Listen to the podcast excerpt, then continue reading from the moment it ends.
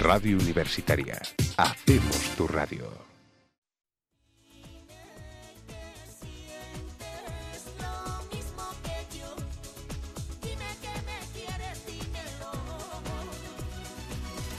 Cuando zarpa el amor, navega ciegas es quien lleva el timón.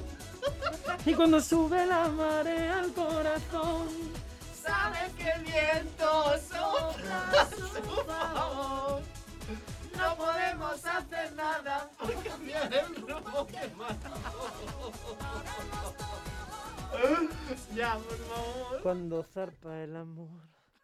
Hola, ¿qué tal? Muy buenas tardes. Aquí otro día estamos en la hora de la verdad, como siempre, aquí con Celia. Hola, buenas tardes. Aquí estoy también. Y aquí tenemos a nuestro DJ residente Alejandro, que también está por ahí, como siempre. Hola, buenas tardes. Y hoy vamos a hablar de un tema que nos toca muy de lleno, sobre todo a Celia y a mí, porque somos de la carrera de turismo. Y de esto vamos a hablar, de viajar, los viajes, tips de viaje, anécdotas de viajes y Eso todo es. esto que tenga que ver con el tema de cogerse una maleta o una mochila y moverse por fuera de tu ciudad. Eso ya es turismo. y para ello tenemos una invitada muy especial aquí que se llama Sofía, Hola a todos. que nos va a dar, ella es la que más nos va a iluminar en todo esto básicamente, que nos va, ella es la que más experiencia tiene con todo el tema de los viajes y es la que nos va a dar mm, un enfoque más a todo esto, ¿verdad Celia? Sí, eso es. Entonces, bueno, vamos sobre todo a contar eso, anécdotas y diferentes experiencias. Vamos a hablar de, pues, igual lugares que nos han, Sí, eh, que teníamos una expectativa muy, muy baja y, y, bueno, pues al final nos han sorprendido y al revés. sí, también, Así que, también. Suele ser habitual que cuando uno tiene un sitio idealizado, la cabeza pasa un poco como con los libros. Cuando tú te imaginas algo, siempre te lo imaginas eh, según tus preferencias. Y luego cuando lo ves de verdad, a veces te suele desilusionar. Y al revés.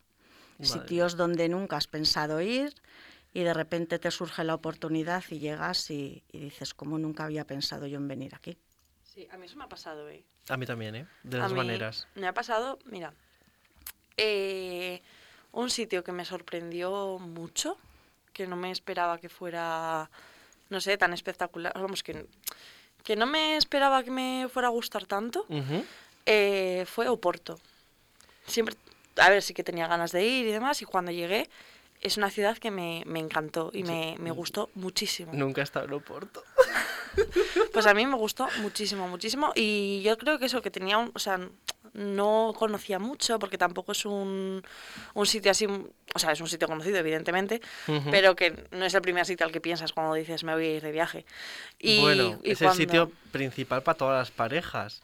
O sea, los primeros dos ¿Y años de relación, no sé por qué, todas las parejas se van a Oporto. ¿Así? Todas las parejas, yo conozco muchísimas parejas de mi edad, años más mayores, más, más jóvenes, mis padres, todo el puñetero mundo ha ido en pareja a Oporto. También mi hermana se casó hace un par de años y ya fue a Oporto con su marido. Es en plan, ¿pero por qué Oporto? No lo entiendo. Todo el mundo va a Oporto. Puedes ir a Lisboa, puedes ir, yo Hombre, sé. a ver, la distancia a Lisboa es el doble que a Oporto. Oporto al final de León queda a tres horas ahora mismo. Bueno, pero también puedes ir, yo qué sé, a Cáceres. Ya, pero no suena igual. Ya, es verdad. Claro, Eso- no eso es sí lo que es mismo cierto, es decir, cierto. me voy Pero a mira- Oporto que me voy a Cáceres, aunque Cáceres es una ciudad preciosa. Sí, pero lo es, lo es. Pero mira, eh, Oporto, eh, o sea, perdón, Cáceres, eh, también me sorprendió. También es una ciudad que me sorprendió. Porque A mí Extremadura en general me sorprendió para bien. a mí también, sí, sí, sí. De hecho, se me pegó el Es, es muy bonito Extremadura, lo que pasa es que está súper mal comunicado. Fatal. Entonces, pues fatal. no. Es una comunidad autónoma muy, muy infravalorada. Sí, es sí. mucho más guay de lo que parece. Y muy abandonada la pobre, yo creo. Pobrecitos. Qué pena. ¿Y tú has estado en Oporto? Yo he estado en Oporto varias veces. La primera vez no fui con mi novio, fui con amigas. Yo fui con amigas, la única vez que he estado fue con y, amigas también. y me lo pasé, me lo pasé, la verdad es que fenomenal. Muy bien, muy bien. Y luego sí, luego fui con mi novio. Ah, Es verdad. Ahí está. Oporto me gusta mucho. Portugal en general me gusta mucho. Me parece que es un país, primero que lo tenemos tan cerquita y nos parecemos mucho. Sí. Y luego, a ver, el viajero normalmente le gusta eh, conocer sitios fuera de su país. Craso error, porque mucha gente conoce medio mundo, pero luego no conoce España. Sí, sí, sí. totalmente. Entonces, Sí, sí. entonces, pues bueno, yo creo que, que hay que distribuir el tiempo, ¿no? Está muy bien conocer mm, eh, otros países, otras culturas, eh, otro tipo de vida, pero al final lo que tienes aquí quizá te llena un poquito. Sí. Forma sí. parte un poco de tu identidad y, y hablo mm, desde mi propia experiencia. Sí, sí, a mí, yo también, vamos, me siento súper identificada. Hay sitios de España que en realidad he conocido hace muy poco tiempo. Y, y, sin embargo, pues antes eh, había estado en países muy, muy lejanos. Pero bueno, quizá lo mejor también es eh, la edad, que hay edad para todo. O el eh, postureo. En muchos casos sí.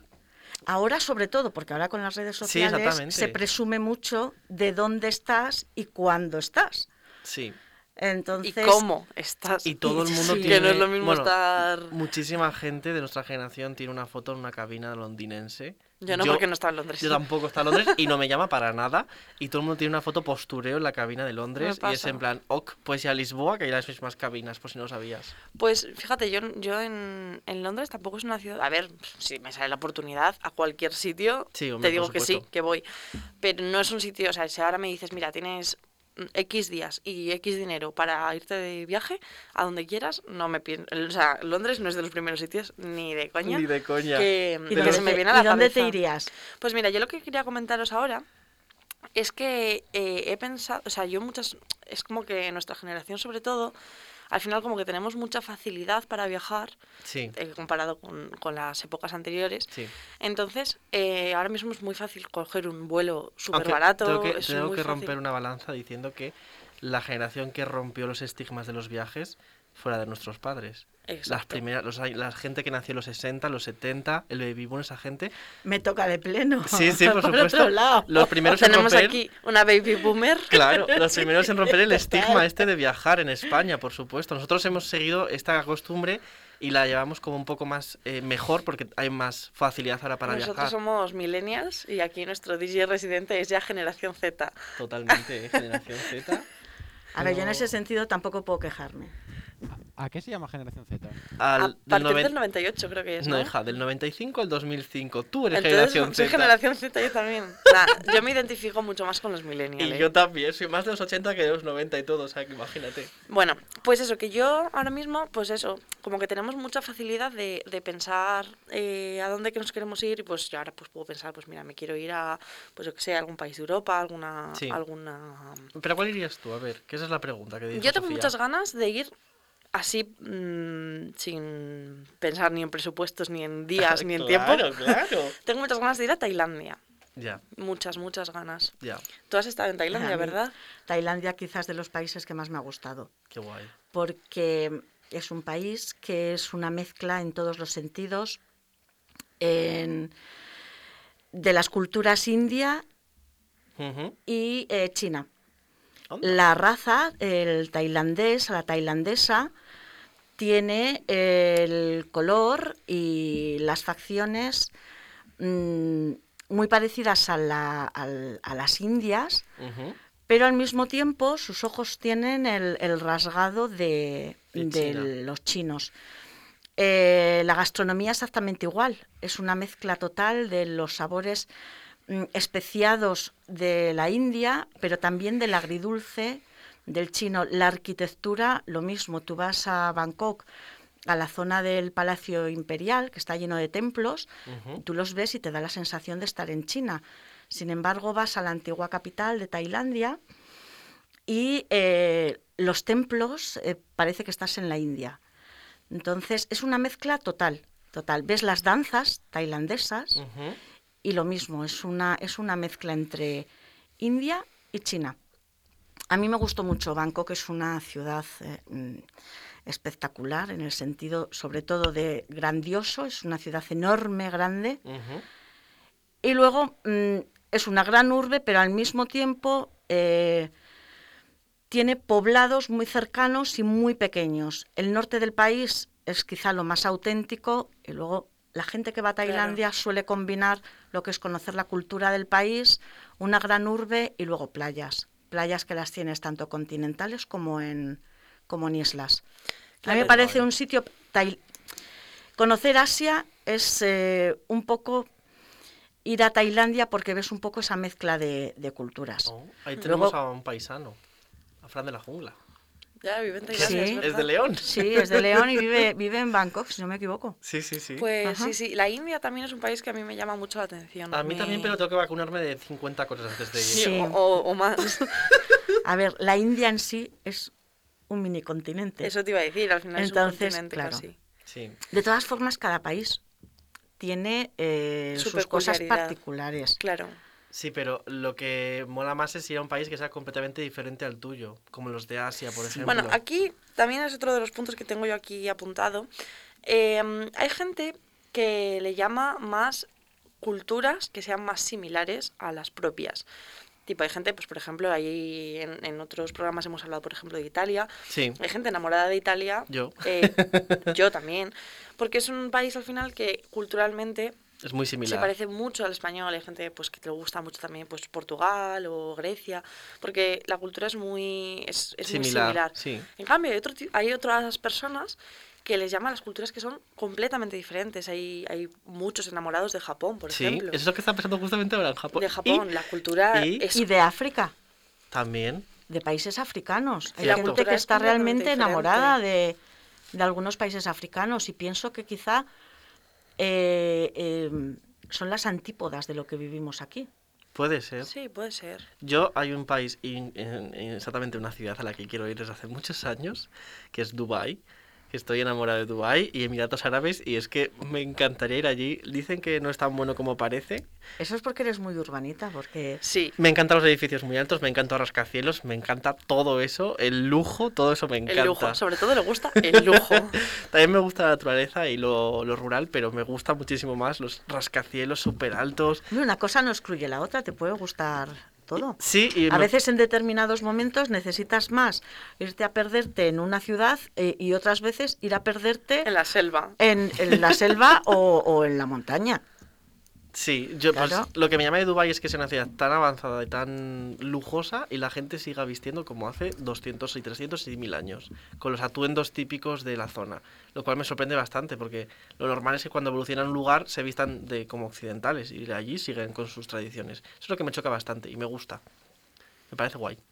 Bueno, pues, pues eso quería comentar. Ahora que decíais también lo de mm, lo de pues la, la yo, yo por ejemplo me gustan mucho las ciudades, me gusta conocer pues las capitales de los países, cuando Sí. viajo, cuando pero mm, también al final es mucho más fácil llegar a una capital que Todas llegar a parar sí. a una ciudad o a un, a un pueblo Todas las capitales perdido. son es mucho, iguales. muy- mucho más fácil. Entonces, al final, cuando viajamos a algún sitio, pues vamos normalmente a la capital Sí, o a una ciudad muy sí, sí, grande. Pero, pero a mí me gusta mucho la- el tema de la naturaleza, además. Y un país que también me llama mucho la atención y que tengo muchas ganas de conocer es Costa Rica. Uf, Por el es tema el de- de las los cinco países con de- más brujería de toda Latinoamérica. Brujería. Y magia negra, de los cinco con más, ¿eh? O sea, Sí. lo dejo ahí. ¿eh? El primero es Haití, por supuesto. Pero lo dejo ahí. Mira, pues yo no lo sabía.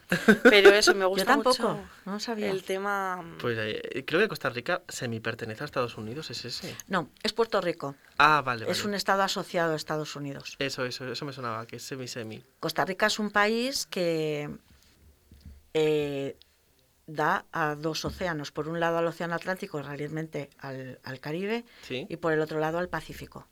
Ah, bueno. Tiene playas espectaculares, es todo naturaleza.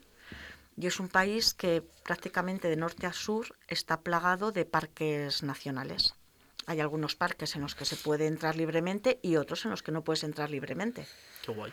Y luego hay, es naturaleza mm, pura y dura. O sea, ¿has estado allí también? No, yo no. Pero mi hermana, mi hermana estuvo un mes entero allí, Madre mía. recorrió prácticamente todo el país y, y vino, mm, vamos, maravillada, sobre todo eso, por, por la naturaleza tan salvaje que hay. Qué guay, qué maravilla. Sí, sí, sí.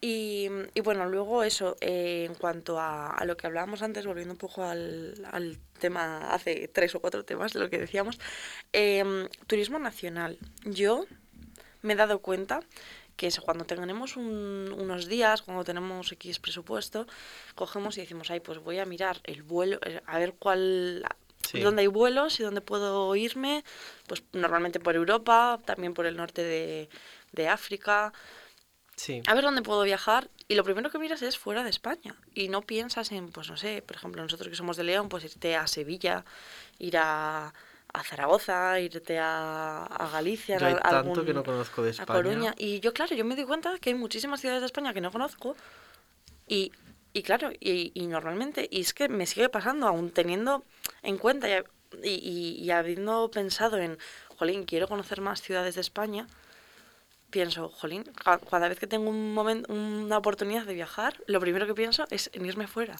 Y yo también, y, ¿eh? y me da rabia, Ya, ¿eh? pero quizá porque lo ves más accesible. Y lo me que da tienes rabia. aquí cerquita, Sí. Dices, lo ves más momento accesible y dices, bueno, pues eh, en otra ocasión, En cualquier esto lo tengo aquí al momento. lado, ya, Exacto. ya Hombre, iré. también pienso que es, es por edades, ¿no? O sea, mis padres viajaron, entre comillas, viajaron fuera de España y ahora que no están hartos, ya, o sea, ya no tienen ganas de cogerse un avión ni nada, prefieren viajar por España. ¿Sabes? Yo creo que hay edades y edades. No vas a viajar fuera de España con 80 años porque no es lo mismo que viajar cuando tienes 20 años. En avión, eh, esperar, no sé qué, no tienes la misma energía. Yo pienso que hay que aprovechar las edades para ver diferentes lugares. Sí, puede ser. Y dejar España para más Pues adelante. perdona que te diga, pero yo creo que hay que aprovechar las oportunidades cuando se te presentan. A mi madre, con 78 años, se le presentó la oportunidad de ir con mi hermana y mi cuñado a recorrer Canadá de costa a costa y se fue con ellos en una autocaravana. Empezaron por Va- por Vancouver y terminaron en Toronto y no se le puso nada por delante y le dio igual las horas de avión. Yo pienso que eso va un poco en, en- en la forma de ser de cada uno. Como te guste viajar, a mí que me encanta viajar, yo la primera vez que crucé el charco mm, a América tenía siete años Joder. y, y yo sabía que, que mi futuro iba a estar ligado a los viajes porque siempre me ha encantado, siempre. Y mi madre ha sido un poco así también porque es que, vamos, ni se lo pensó. Qué Y guay. un mes entero que estuvo y, y vino encantada. Que, Y con ganas de llevar a toda la familia. Sí, sí, claro, eh, es que son oportunidades. Yo creo que lo que hay que hacer es aprovechar las oportunidades cuando se te presentan. A ella Sí. se le presentó la oportunidad, no es que ella decidiera ir, sino que se le presentó y la aprovechó. Sí, Y ya está. sí. Eso sí que es verdad, pero hace falta dinero. Sí, hace falta, hace falta dinero, eso sí que es verdad, porque aunque los viajes han cambiado mucho y ahora son accesibles a la mayoría de la gente, Sí. hay determinadas cosas que todavía se necesita tener un poco de solvencia económica para poder hacerlas. Eso Yo, sí es único- Al final el viaje es un lujo. Sí, lo único que me impide viajar es eso, el dinero. Ganas las tengo, la Claro. verdad. Ya. Cuando no te impide viajar el dinero, Yo soy una Te impide viajar privilegiada, en- en ese sentido no puedo quejarme. claro, Ya. pero es lo, es lo de, lo de siempre. Cuando te impide viajar el dinero, El tiempo. porque luego. tienes dinero, tienes dinero porque trabajas, y como trabajas no tienes tiempo. Es Entonces cierto, al final cierto. es, es complicado, pero bueno, que, mm, que al final eh, todo se puede. Sí. O sea, si, si tienes ganas, lo haces. Hombre, entre mis, mi vida el día de mañana me gustaría viajar bastante. Pero en plan viajar mm, por lo menos cada seis meses mínimo a otro país. Eso me encantaría, la verdad. En plan, Pedro, tienes que marcharte a mm, Rusia seis meses a vender este producto. Pues para allá que me voy seis meses a es Rusia. que a mí también me encantaría. O que me digan, Pedro, tienes que estar un mes eh, en Francia, recorriéndote del sur al norte o viceversa y haciendo esto y esto otro. Pues para allá que me voy. Yo sería feliz, la verdad. Me encantaría. Bueno, Sofía, vamos a hacer algunas preguntillas que hemos preparado aquí en plan mini entrevista, Vale. ¿vale? Eh, ahora queremos que nos digas, para ti, cuál es el mejor destino al que se puede viajar ahora, día 18, 19 de, de enero. ¿Cuál es el mejor destino al que poder ir ahora mismo? A ver, entiendo que me lo preguntas, que cuál es el mejor destino eh, en la situación que estamos de pandemia mundial. En situación de pandemia, en situación que, Es que ahora no mismo más barato sale en comparado con otras épocas. Sí. O que, Por ejemplo. o que la situación sociopolítica de ese sitio ahora mismo sea pues, pues muy buena. Egipto en todo momento ha sido un sitio seguro. No, no ha habido ningún mes que, que digamos que ha habido problemas en Egipto. Eh, con Israel pasa un poco también lo mismo. ¿eh? Israel es un sitio que se considera seguro, Israel y, y Jordania. Eh, el problema ahora mismo está en las limitaciones que hay para poder entrar en los países y sobre todo también en el miedo que se puede tener a la hora de regresar a España, Pero pero, con el tema de la pandemia. por el tema Sí. de la pandemia, Vale. efectivamente. Es que ahora mismo casi todo en la vida se nos está resumiendo a las limitaciones de la. Claro. pandemia. Sí, eso sí que es verdad. Pero pero si no hubiera pandemia, dirías Egipto y... Ahora mismo en enero, Sí. Eh, hombre, a mí me gusta el calor. Entonces, a lo mejor en enero me iría a algún sitio donde hiciera calorcillo. Enero es una buena época para a quien le gusten las buenas playas por precio. Enero es un mes que, exceptuando Brasil y Canarias, que coincide con, con los carnavales a principios de febrero, pues irte a lo mejor al Caribe a una playita estaría genial. ¡Qué maravilla! Claro, claro. Y, y es un mes que, que los precios suelen estar muy bien. Pero y el, y el tiempo allí lo pillas Sí, perfecto, claro. Sí, claro Sí. que sí. Todo el año. ¡Qué maravilla! Vale, ¿y el peor destino? En plan, donde ahora mismo tú no te irías Bueno, ni... o donde no recomendarías nunca a nadie ir, en plan, a este sitio Eso, no ni- vayáis. no ahora mismo, sino que un sitio al que... Puede ser cuando también- Alguien, No. Cuando alguien va y te dice, me apetece viajar a X, tú dices, uff, no te lo recomiendo. Igual no el país, más bien la ciudad o la localidad o... No, a ver, hay países que no se recomienda viajar, pero no es que no lo recomendemos nosotras desde, desde las oficinas, sino que, que no lo recomendamos porque el propio Ministerio de Asuntos Exteriores no lo recomienda porque a lo mejor no hay representación diplomática. Entonces puede surgir cualquier Ah. problema a los, a los eh, turistas y se ven desprotegidos. Sí. Países donde hay guerra prácticamente constante. Pues Claro. cierto, Afganistán no está entre los países que hay que visitar. pero, pero ya no hace fa- no, ya no solo Afganistán, que quizá no suena mucho. Yo recuerdo una vez que, que me dijeron que querían hacer un viaje a Yemen y a mí se me cayó el mundo encima, porque, Hmm. porque es un país que, que no es seguro a la hora de, de- de Sí, viajar. Sí, sí, con la guerra civil que tienen. Yo es lo único que, que utilizaría en contra de un país, los problemas que pueda haber a nivel de seguridad. Por Eh. lo demás, a cualquier sitio. Vale. ¿Y algún sitio, país, ciudad, eh, lo que sea, eh, destino en general, que, que hayas estado, eso sí, tiene que ser que has estado, que creas que está sobrevalorado, que Sí, el sí, sí, sí, destino que sí. la gente dice, ay, tengo, es que vamos a ir a tal sitio porque es, pues yo qué sé, pues el Caribe, pues no sé, sitios que tú creas que está sobrevalorado. Que no es para tanto. Ya, pero es que eso es muy difícil. Y además es, a ver, es muy subjetivo, pero por eso Claro, decimos por para eso, para por ti, eso es muy, es muy subjetivo. Yo, yo, quizá eh, hay gente que, que le gusta mucho la playa y de repente piensa en destinos de playa como son, eh, pues yo qué sé, Hawái. Oh. Yo no me iría a Hawái para tirarme en un hotel en la playa. Quiero decir, tiene sitios más accesibles y un viaje a Hawái es, Es muy carísimo. caro, Sí. muy es carísimo. Sí, sí. Entonces, pues bueno, yo hasta podría entender que se combinara Hawái pues con la costa oeste de Estados Unidos, pero ni siquiera ni siquiera así.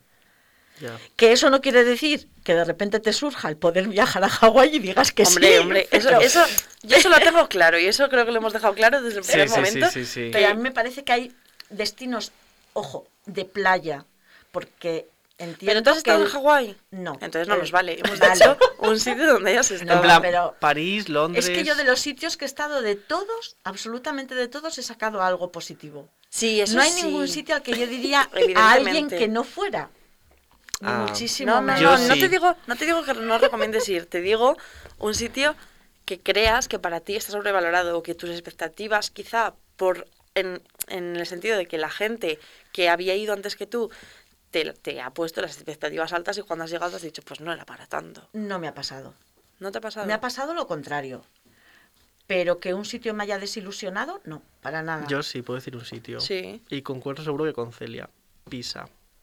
No, pues ¿Pisa? a mí me gustó mucho Pisa. Horrible esa ciudad, feísima. Estuve allí 12, 15 veces. Horriblemente fea y aburrida. No me gustó nada no, pues de a nada mí de Pisa nada. sí me gusta. No me gustó nada. Menos pues mal que no fíjate viví que yo allí. creo que Pisa ciudad, Sí, no la zona típica turística, me parece una ciudad muy bonita. No me gustó nada. A mí también. Yo vivía al lado, vivía en Luca, y Luca es como que da 3.000 vueltas a Pisa. O sea, la gente que venía de Pisa a Luca flipaba con Luca y volvía luego a Pisa y decía qué ciudad más fea tenemos en comparación con Luca. Y yo vivía en Luca, y entonces eh, la diferencia era abismal. Y a mí Pisa me parecía una ciudad muy, muy fea. Lo siento mucho, la gente que no ha estado en Pisa no se está perdiendo nada. Bueno, aquí nuestro DJ residente quiere añadir alguna... No quiere añadir ninguna. Hombre. Si alguna vez quieres eh, tú hablar de algo, Sí, sí, nos sí. dices, ¿eh? Luego, como país, puedo decir una cosa también. Sí, claro. Eh, un país al que fui porque se me presentó la oportunidad, obviamente. Y le dije, mm, yo no quería ir al principio porque dice, este país no me llama para nada, seguro que no tiene nada, nadie habla de este país. Y cuando fui me enamoré me encantó el país y volvería, y es Polonia. Iba a decirte que a mí es el sitio, quizás el sitio Polonia que más me, me ha impactado. Sí, no te Para esperas bien. nada. Para bien, para bien.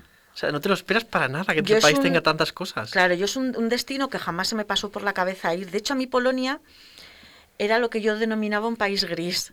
No sé Sí. si por, por su historia También.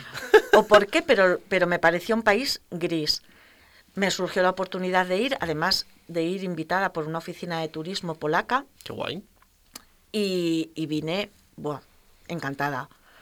Mm, Varsovia mm, me gustó muchísimo, me pareció increíble que, que una ciudad como Varsovia, que quedó completamente destruida en, la segura- en la Segunda Guerra Mundial, la hubieran podido reconstruir de esa manera, además. Sí, sí.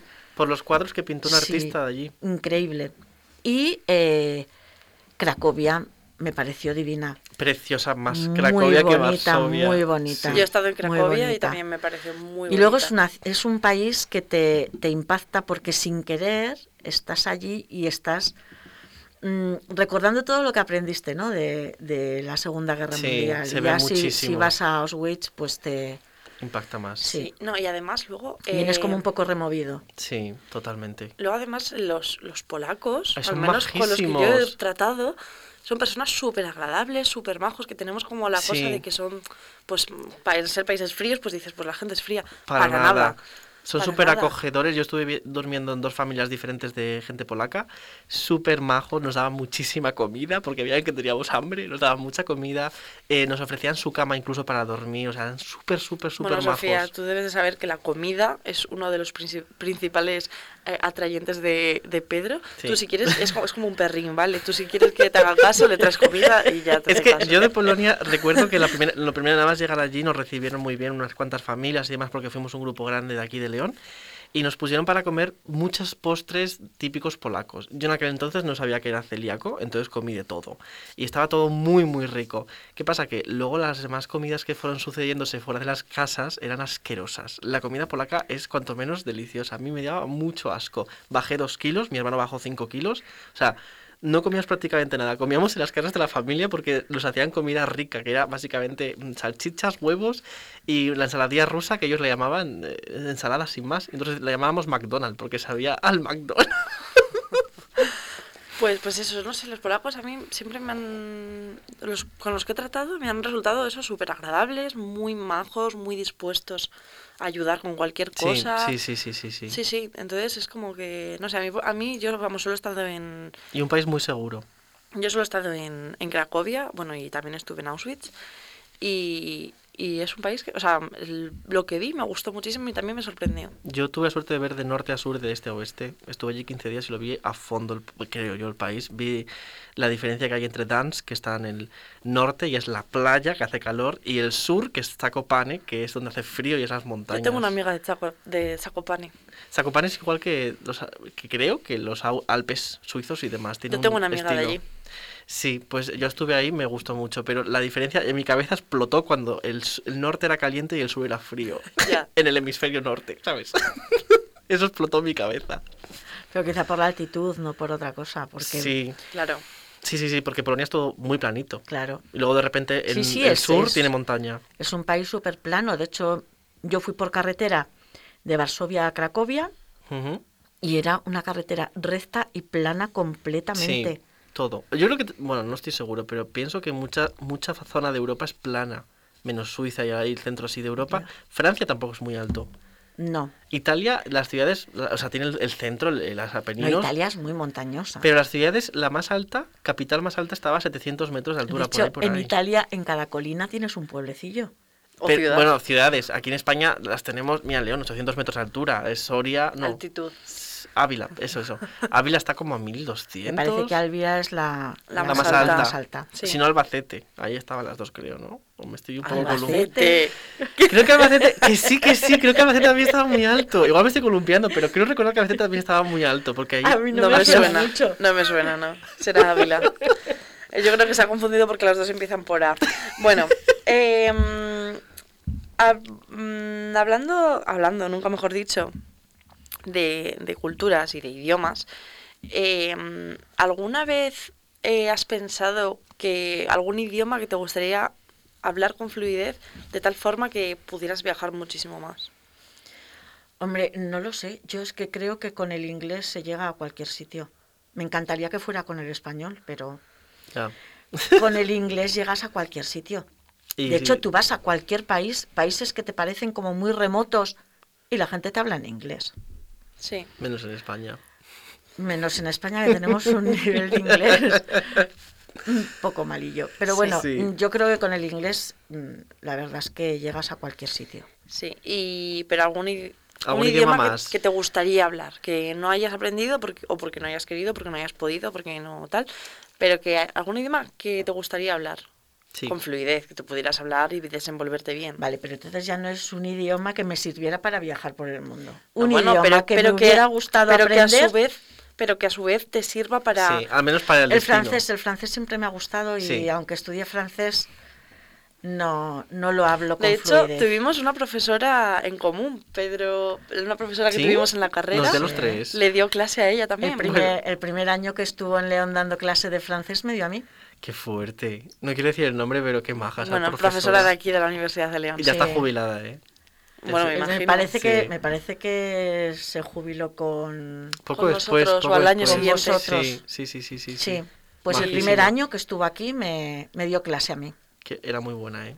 Ya aprendí mucho francés con esa señora, ¿eh? Muy sí, pero a mí se me ha olvidado todo, la verdad. Es que el se olvida porque es- el francés es un idioma que después no practicas. El Claro. inglés lo sigues practicando, es toda eso. tu Sí. vida lo practicas. Porque el inglés, francés aunque, no. sea, aunque sea viendo películas, viendo Sí, series sí, en versión sí, sí, sí. original, leyendo, mm, yo qué sé, leyendo en redes sociales cosas en inglés, siempre lo tienes ahí. Pero al final el francés se te... Hombre, hay que decir que el francés, dentro de lo que cabe entre comillas, se asemeja un poco al español. Parece que no, pero se asemeja más que el ruso, te lo puedo decir por experiencia. Bueno, sí, claro, ni más que el chino también, sí, vamos a ver. Porque yo me pongo a ver vídeos en francés y aunque no sepa mucho francés, puedo entender el concepto, pero me pongo a ver vídeos en ruso y entiendo una palabra de cada 25 palabras. Y bastante es. Sí, sí, sí, o sea, no me entero de nada. O sea, es la diferencia. O sea, para mí el francés es, entre comillas, fácil. Porque sigue siendo difícil. Ya. Eso Bueno, todo. Sin pensar mucho. De todas formas, ahora mismo todos llevamos un traductor en el, en el bolso. Ahora mismo es muy Sí. fácil eso. Entonces es fácil, pero yo recuerdo la primera vez que fui a Rusia que, que es que no coincidían ni los, ni los caracteres de las letras. No, Entonces, porque yo en, en la facultad había estudiado griego y las letras más o menos Hmm. me las sabía, pero era horrible y no... Bueno, aquí entra la anécdota, ¿no? Era, era complicado. Bueno, sí, lo de Rusia fue, fue un viaje anecdótico, sí, bastante anecdótico. Que os perdisteis por el No, metro, sí. ¿no? hoy el metro tiene que ser una maravilla. Nos, per- perdimos, sí, lo que pasa que es que te estoy hablando del año 93. Ay, qué buena que en, época. en Rusia ibas, ibas en Moscú por las calles y no había ni letreros porque los comercios estaban como camuflados en los locales. Madre mía. Sí, cuando llegabas a, a Moscú te requisaban el pasaporte, se lo quedaban en el hotel. Tú llegabas al país y previamente entrabas con un visado y luego te pedían, eh, en nuestro caso nos pidieron dos fotos más, una para una tarjeta de turista que te hacían en Moscú, con la que podías salir a la calle, porque no llevabas otra documentación, tu pasaporte quedaba requisado en el hotel. Joder. Entonces esa tarjeta de turista fue la que hizo que pudiéramos volver al hotel. Tardamos un poco, pero conseguimos llegar. Pero La gracias, verdad a es que, que- gracias a que alguien nos ayudó, ¿no? Sí, un hombre que, que nos debió de ver muy despistados, muy despistados, se bajó del, del metro con nosotros. Sin eh, hablar nada de inglés. Nada, él, nada, y absolutamente nada. nada. vosotros. Nada. Y- con y- gestos yo le enseñé la tarjeta de turista, en la tarjeta venía el hotel en el que estábamos. Entonces el hombre vio que íbamos muy, Muy mal. muy mal encaminados. Se bajó con nosotros de, en la siguiente estación. El metro de Moscú es muy laberíntico, son escaleras infinitas Sí. y subimos escaleras, bajamos escaleras, nos montamos en otro tren con él, volvimos a bajar en otra estación y nos dejó ya colocados en un andén y nos hizo una señal con los dedos de la mano para que a la cuarta estación nos bajáramos, porque allí ya llegábamos, yo no me lo podía ni creer. Qué Madre fuerte, mía. qué fuerte. Sí, bueno, son cosas que te pasan cuando viajas. Sí, claro, claro. Y sobre todo si viajas a un Ahora país mismo, ahora mismo en el que el no idioma es una... problema. Sí, pero claro, ahora mismo no, pero al final si el idioma es una barrera, hoy en día es lo que decíamos, con el teléfono pues no... Sí, bueno, a ver. Si tenemos móvil, tenemos acabo- internet, claro. Sí, me acabo de acordar de una anécdota. No, no, no es tan guay como la tuya, Sofía. La mía es más light. Bueno, guay contada ahora. Me parece En muy aquel- guay. En aquel momento no. Yo era, yo era la persona del revés. O sea, yo una vez eh, montamos en el tren, por supuesto, yo todos mis viajes, la mayoría los hice en Italia, porque era cuando podía viajar. Y, y entonces montamos en el tren y el tren se detuvo desde Milán, íbamos de Milán a, otra vez a, a Pisa, a Luca. Y se detuvo en la mitad porque cayó un árbol, o sea, un árbol en la, en la vía y estuvimos parados una hora y media. Y delante de nosotros había una, unos- un grupito de indios. Y no sabían hablar más que inglés, por supuesto. Su inglés. Que el inglés que tienen es un acento un poco extraño, pero bueno. En Italia la gente sabe mucho inglés, pero no se les entiende cuando hablan inglés. Así que empezaron a traducir lo que estaba pasando y, y los indios se mi- miraban como diciendo, no entiendo nada. Así que yo tuve que levantarme y est- empezar a traducirles en inglés lo que me decían en italiano. Al mismo tiempo traducir del inglés al italiano y luego al mismo tiempo hablando con mi amiga en español. O sea, tenía que hablar con tres idiomas todo al mismo momento. Fue un puñetero caos, pero yo al final lo conseguí. Ellas querían saber qué estaba pasando. Tenía- tuve que llamar al hotel en el que estaban hospedados en Pisa para decirles van a llegar tarde. Tuve que traducir el inglés al italiano para decirles tenéis que poner una contraseña para entrar en el sitio, en el Airbnb, no sé qué, no sé cuánto, escribir los números, no sé qué. O sea, todo esto lo tuve que hacer yo solo, traduciendo todo el puñetero mundo, eh, porque se enteraba la gente que hablaba inglés, entonces la gente quería saber cosas y me preguntaban a mí, yo, ¿pero por qué? Si yo no trabajo en el tren. Una vez también me pasó a mí una cosa con, con el tema del idioma que al principio estábamos, o sea, yo en ese caso sería los, los indios, eran indios, ¿qué has dicho? Eran indios, sí. Y mm, bueno, eh, nos pasó en un aeropuerto en, en Polonia, precisamente. Viaj- viajábamos de Polonia a Noruega, ¿vale? Y, mm, y estábamos ahí tan tranquilos en el, ¿cómo se llama? En el duty free, tranquilamente, porque quedaba un rato para que subiéramos el avión y eso. Habíamos pasado ya el control y teníamos un ratito, estábamos mirando ahí el duty free.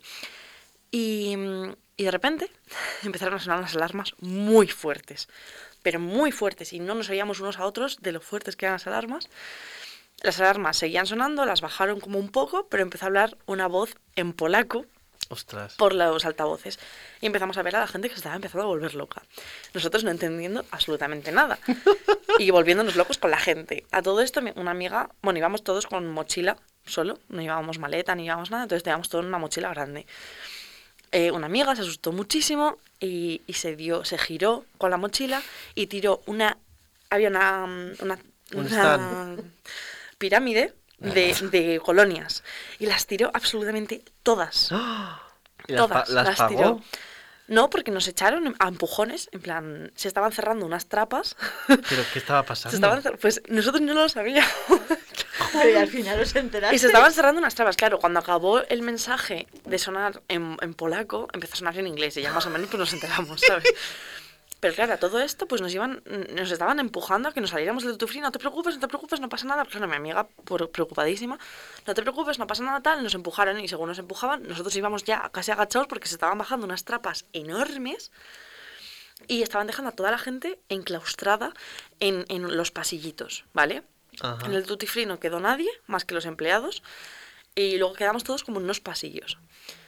Y básicamente lo que decía el, los altavoces era que, estaba habiendo un aterrizaje de emergencia en el cual no se- del cual no se sabía la procedencia o no sé qué, algo así. Bueno, eso nos, nos lo dijeron después, pero que estaba habiendo un aterrizaje de emergencia y que nadie po- no podía salir ningún avión ni podía salir ningún pasajero del aeropuerto. Nos tuvieron ahí un rato, tal, seguía sonando la alarma que era odiosa. Y al rato nos empiezan a decir que hagamos el favor de hacer una fila y que salgamos a la calle. A todo esto. Era, eh, pues, creo recordar que era 1 de marzo. Un frío En Polonia. en Polonia, un frío que te mueres. Y nos hacen salir a la pista, a las pistas, de, directamente al Para morir los primeros. por donde ¿no? salen los aviones. y ahí saliendo todo el mundo por unas escaleras de emergencia porque los ascensores se habían quedado eh, todos chapados. Todos bajando por las escaleras para bajar a las pistas. La gente que iba con carritos de niños y bajando las escaleras con las maletas, con absolutamente todo. Todos en las en las pistas esperando. Nos, nos mandaban colocar, o sea, nos hicieron como diferentes grupos. Nos, nos- bueno, una movida, una movida. Al final nos dijeron que ya volvíamos a volver a entrar en el aeropuerto, pero seguíamos encerrados. Bueno, bueno, un jaleo de la leche.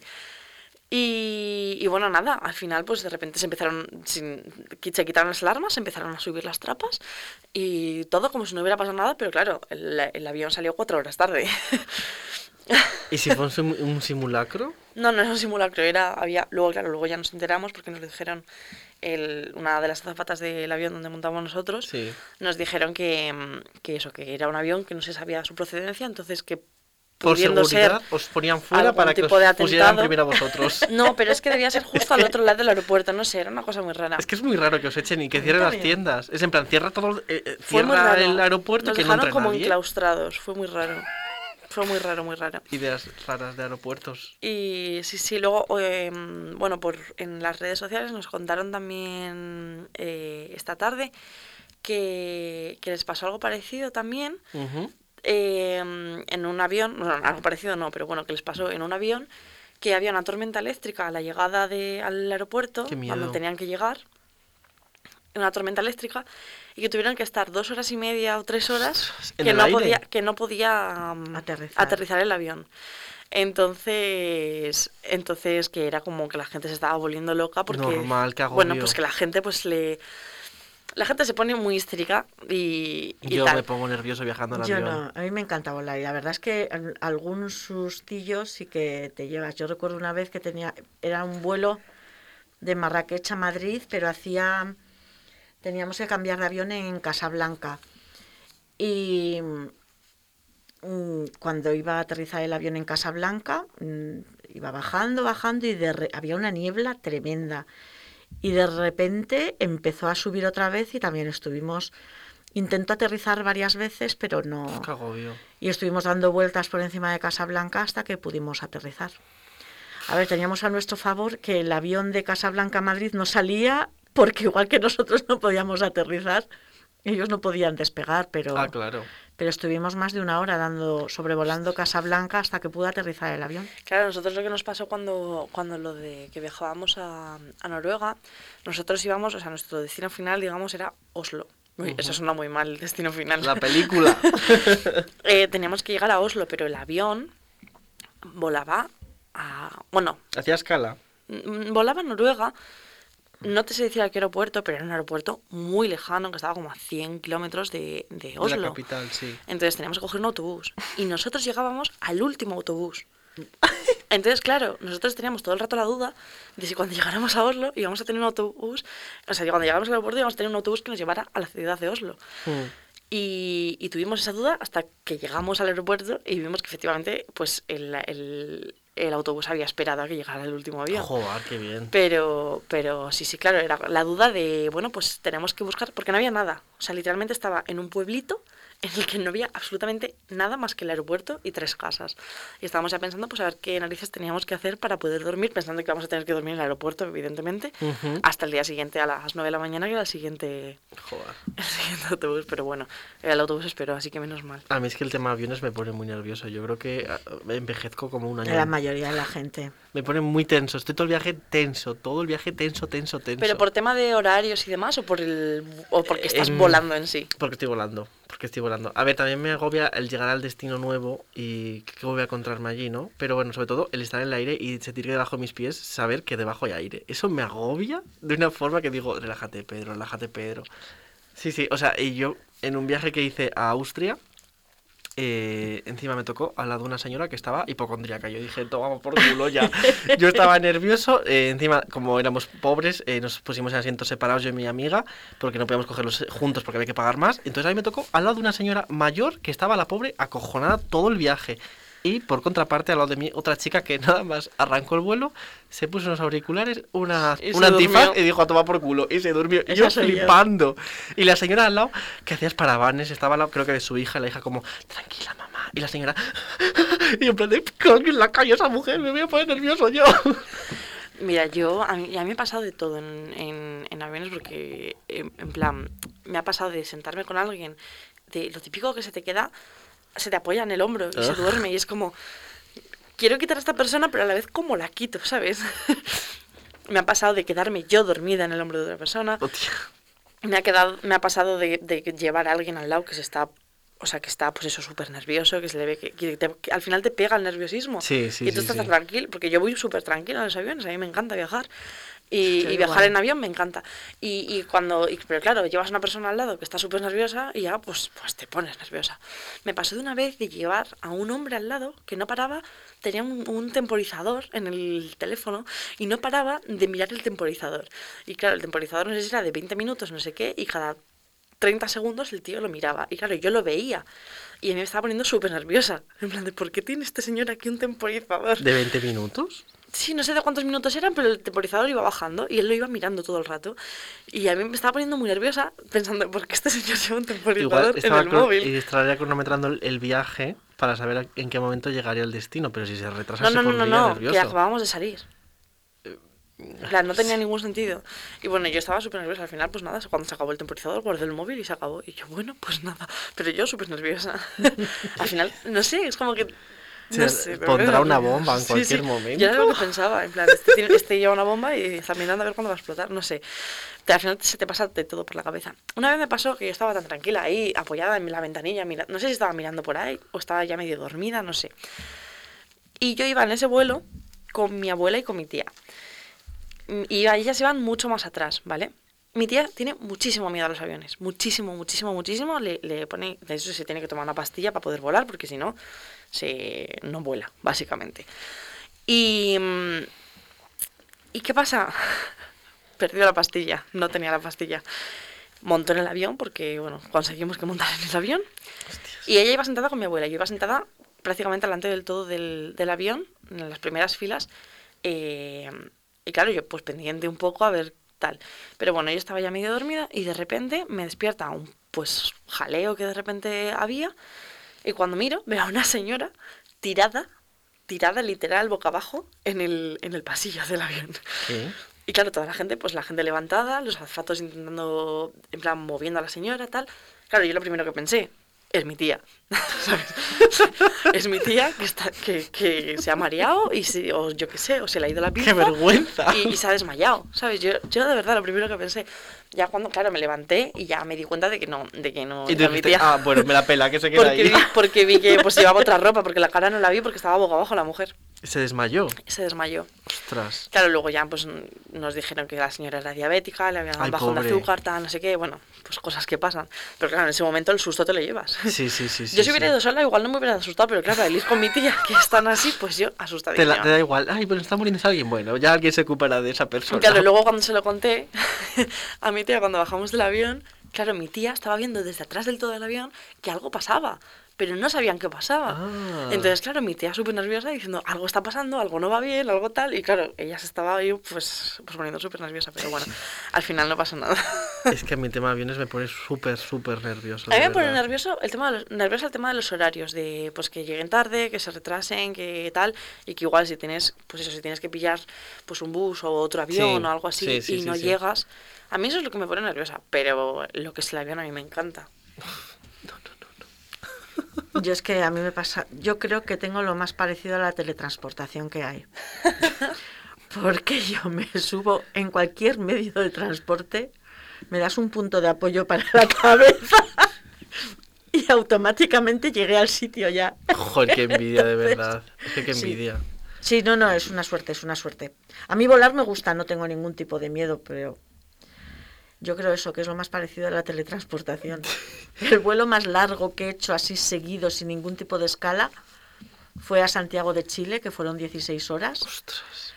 Y, y yo, ya te digo, tengo una facilidad para dormirme madre tremenda. mía. Entonces al final el viaje no se te hace tan largo. Pero quien no pueda dormir y además vaya en tensión Yo. porque tiene miedo, pues el viaje ese es eterno. A mí se me hace eterno. O sea, el Ya. viaje más largo que he hecho fue de Madrid a Cracovia. Cuatro horas y media o así. Ya. Uf, qué agobio. Mira que estaba relajado porque estaba con mi hermano y con amigos y demás, pero aún así, cuando llegué me costó relajarme y no estar en tensión, ¿eh? O sea, fue, fue- para mí fue súper largo ese viaje y sé que no es nada largo. O sea, no, no sé si estoy preparada para 16 horas de vuelo. ¿Quién Lo que te pudiera? Que, ¿Te he dicho? que quien pudiera. Ah, No sé yo, yo no me atrevería, ¿eh? Quizás. bueno, y mm, así como última pregunta, ya un poco para cerrar. Eh, si no vivieras en España, ¿en qué país elegirías vivir? Si no viviera en España... uf, Puedes es- es elegir que- cualquier país del mundo. Pues, joder, es me- pensando que el Yo, siguiente yo en tengo una lista larguísima de países donde viviría. ¿eh? Uno, puedes elegir uno, solo tienes un Te cuerpo. puedo decir cinco cuando llegue a conteste, no te No, no, elige uno, venga, mientras ella lo piensa. Uno, es que uno ya lo sabes, es Italia.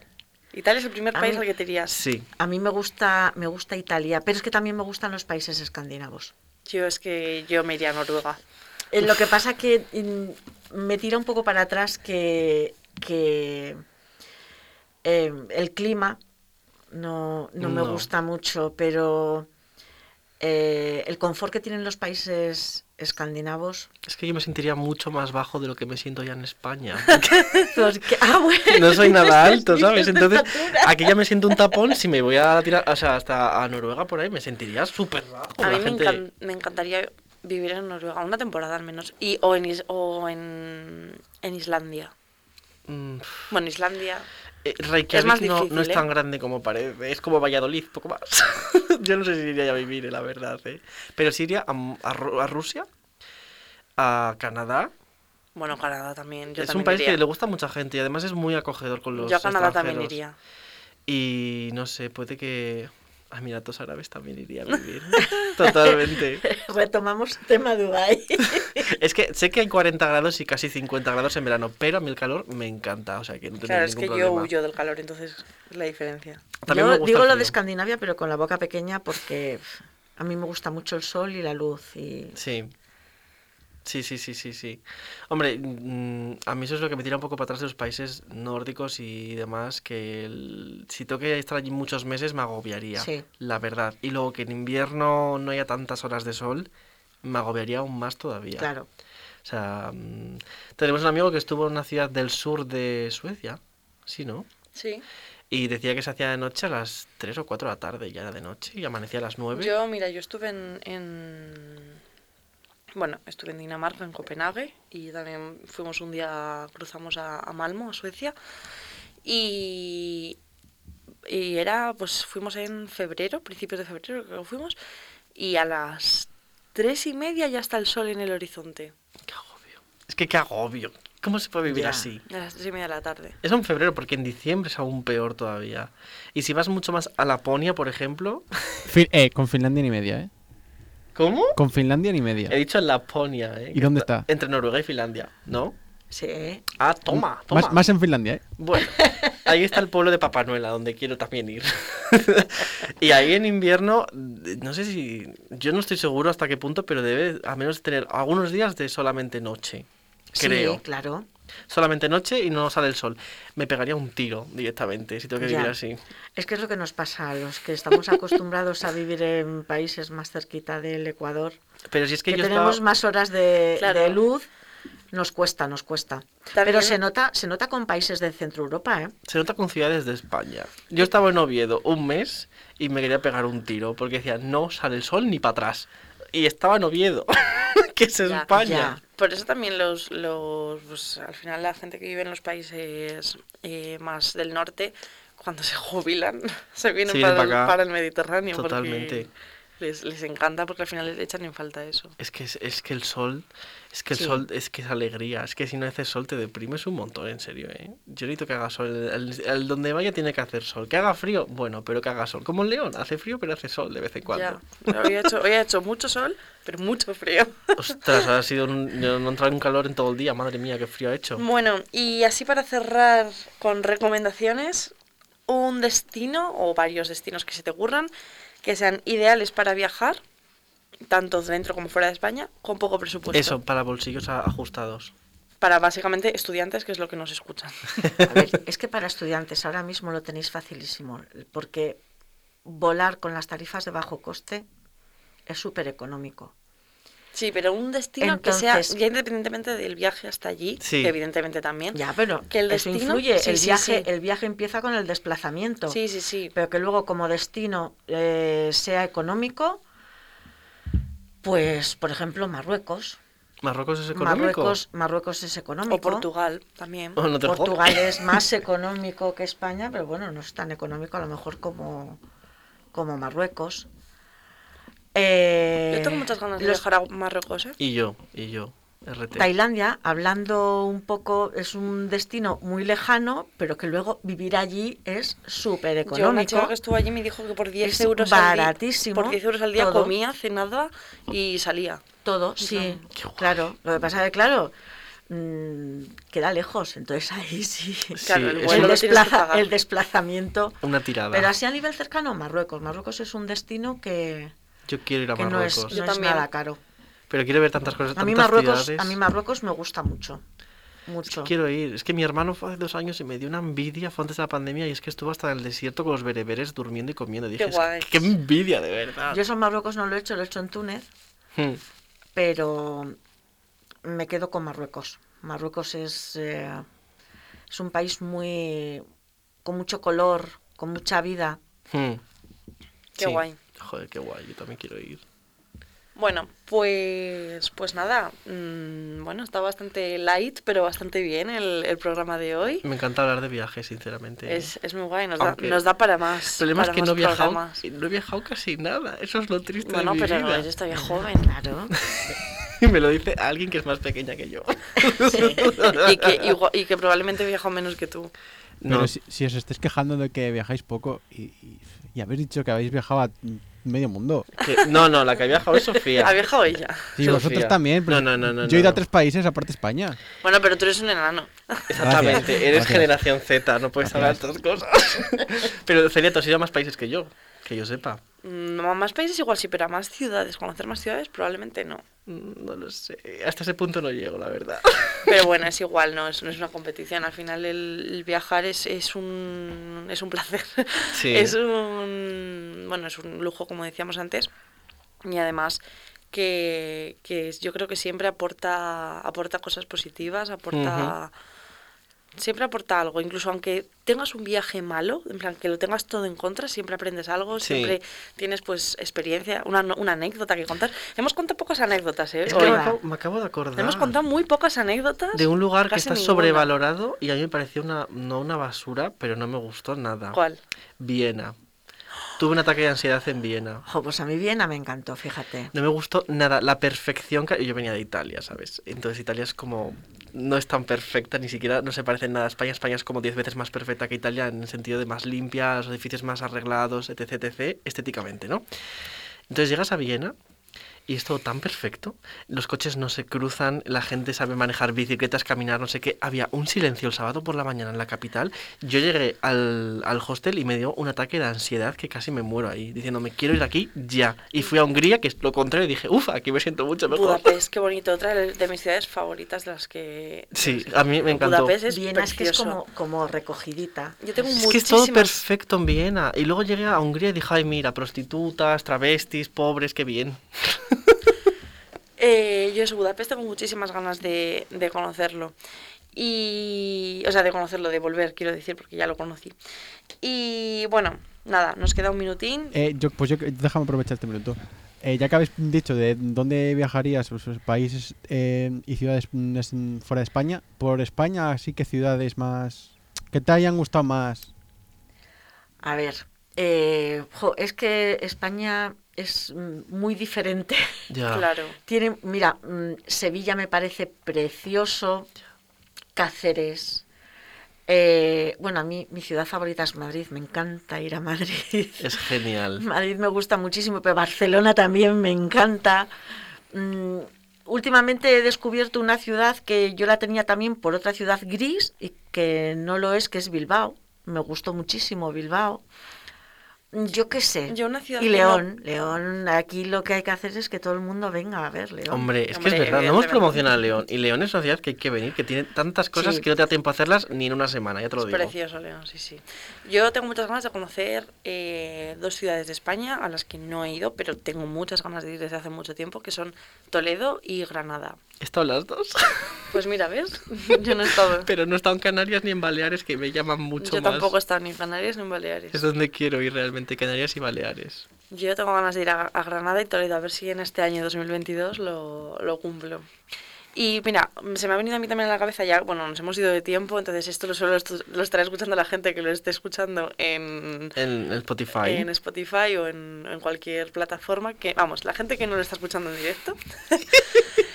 Em, eh, o que se me ha venido a la cabeza, cuando decías lo de Viena, yo me ha pasado una cosa muy curiosa, es algo que no me había pasado en ningún otro sitio y no me ha pasado, que mm, cuando llegué a, mm, en Bélgica, cuando llegué a Brujas, Ujú.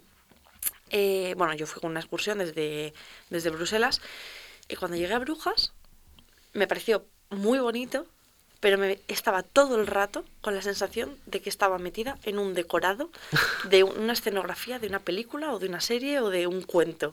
Joder. Tenía todo el rato la sensación de que yo estaba en una escenografía, de que todo era las casitas, en plan que solo eran fachada, en plan que no había nada detrás, porque era todo tan perfecto, tan milimetrado, tan... Como la tan per- película de Bienvenido Mr. Marshall, algo española. así, todo, en plan, eh, eh, todo tan, tan mm, preparado para la vi- las visitas que llegaban, porque al final allí en, Bru- en Brujas creo que no vive nadie o prácticamente nadie. No, nunca Tengo estado, no lo entendido. sé. No me acuerdo, bueno, nos explicaron, pero no me acuerdo.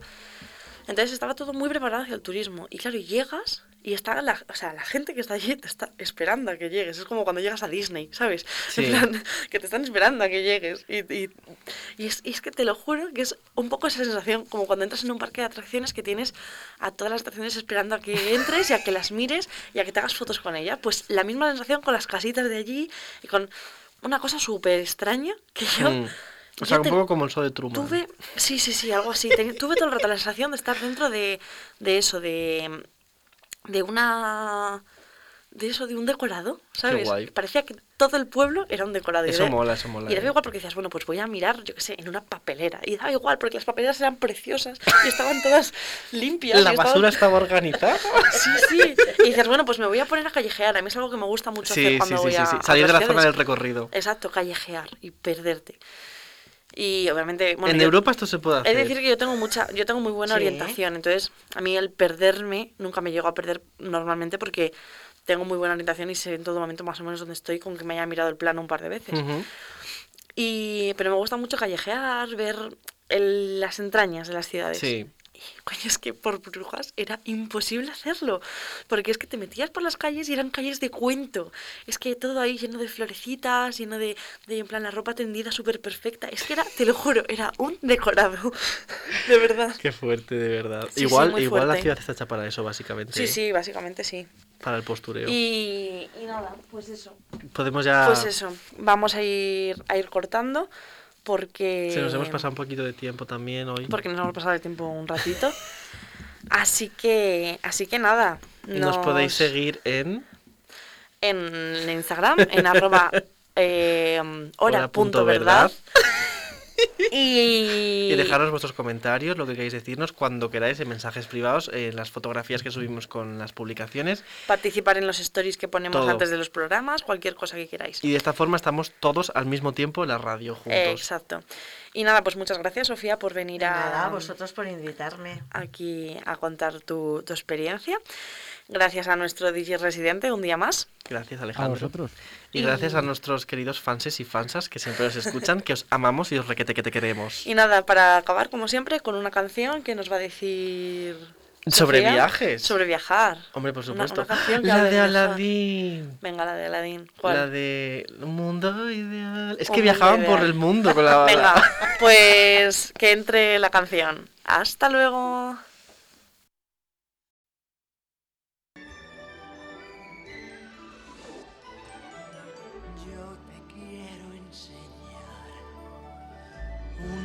Fantástico mundo. Ven, princesa, y deja tu corazón soñar. Yo te puedo mostrar cosas maravillosas. Ven, princesa, y déjate llevar a un mundo ideal, un mundo ideal,